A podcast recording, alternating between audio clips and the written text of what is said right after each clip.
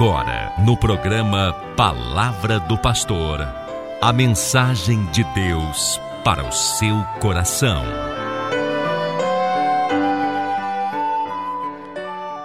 Desejo cumprimentar a todos com a paz do Senhor Jesus e dizer aos irmãos da minha alegria de estar aqui.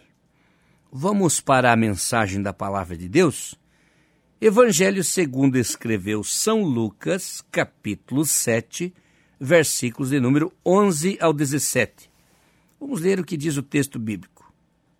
Logo depois, Jesus foi para uma cidade chamada Naim, e com ele os seus discípulos e uma grande multidão. Ao se aproximar da porta da cidade, estava saindo o enterro do filho único de uma viúva, e uma grande multidão da cidade estava com ela. Ao vê-lo, o Senhor se compadeceu dela e disse: Não chore. Depois aproximou-se, tomou, tocou no caixão e os que o carregavam pararam. Jesus disse: Jovem, eu lhe digo, levante-se. O jovem sentou-se e começou a conversar. E Jesus entregou a sua mãe. Todos ficaram cheios de temor e buscavam a Deus e louvavam a Deus. Um grande profeta se levantou entre nós, diziam eles. Deus interveio em favor do seu povo.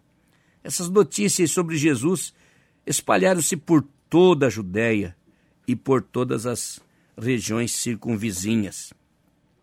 A fama de Jesus se espalha à proporção de seus milagres e dos seus feitos extraordinários.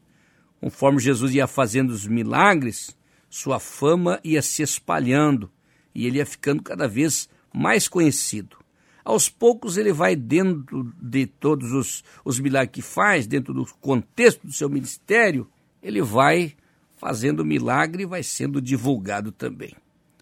E ele vai dando notícias da sua identidade como Messias e como líder, como Salvador, como Jesus. E exercendo autoridade sobre as enfermidades, sobre os espíritos malignos e os elementos da natureza. Na cidade de Naim, Jesus se apresenta como maior que a morte, quando repreende a morte. Jesus se compadeceu de uma viúva que perdeu o único filho.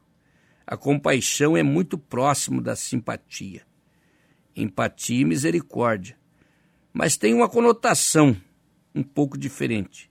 Simpático é aquele que sente ao lado de alegria com quem se alegra, choro com quem está triste.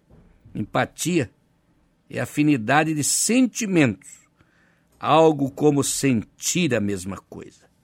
Compadecer-se é sentir com, é a capacidade de entrar no sofrimento de outro e ir ao encontro do que sofre.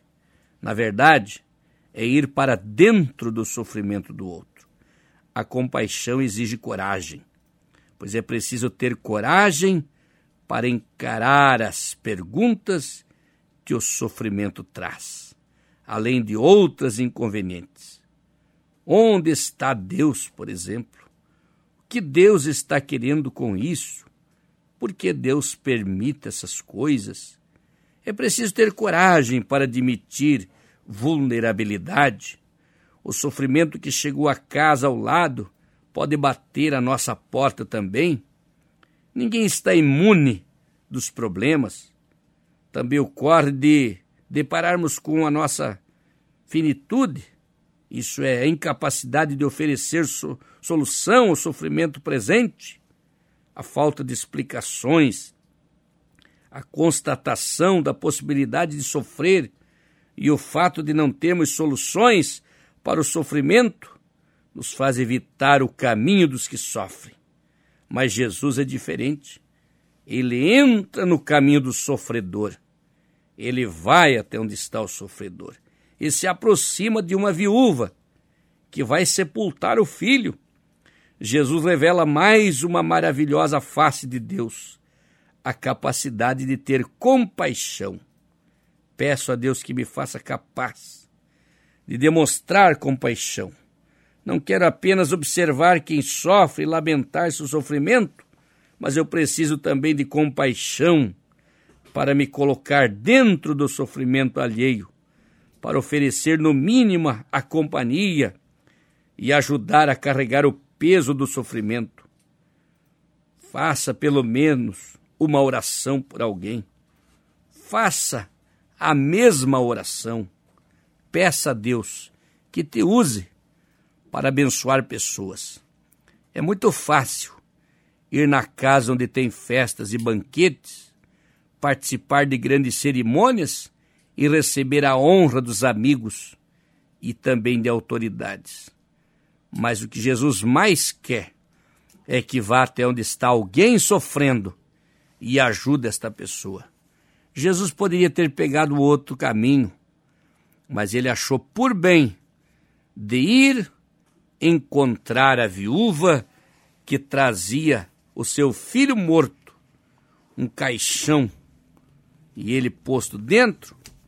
Jesus foi ao encontro porque onde Jesus chega, a morte se transforma em vida, a tristeza se transforma em alegria, o cortejo fúnebre se terminou na hora, porque Jesus fez o milagre e ressuscitou aquele moço que estava sendo levado para o cemitério. Ser levado para o cemitério fala da derrota decretada, da morte chegada.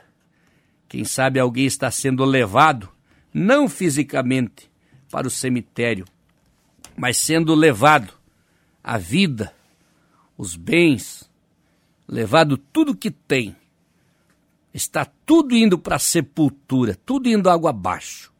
Aquilo que ama, aquilo que gosta e aquilo que tem. Este filho era tudo para a viúva, era o que sustentava a casa, era a força da mãe, era o coração da mãe. Estava indo para a sepultura? O que está indo para a sepultura da tua casa? O que está indo para o buraco, para a cova? Mas Jesus vem com outra multidão, multidão de vencedor, uma multidão de gente feliz, uma multidão de gente que ora, que louva, que exalta e que glorifica o nome de Jesus.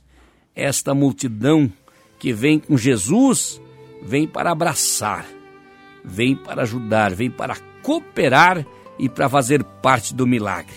Você quer a bênção de Deus, meu amigo, meu irmão? Agora mesmo é o momento de você receber a oração da fé. Amado Deus e Pai Celestial, em nome de Jesus, eu oro pelos nossos milhares de ouvintes, pedindo a Ti, Senhor, como fez o milagre na vida desse homem, faz o milagre também na vida desta pessoa que está nos ouvindo como deu alegria para aquela mulher, dá alegria para todas as pessoas que nos ouvem nesta hora, em nome de Jesus. Amém.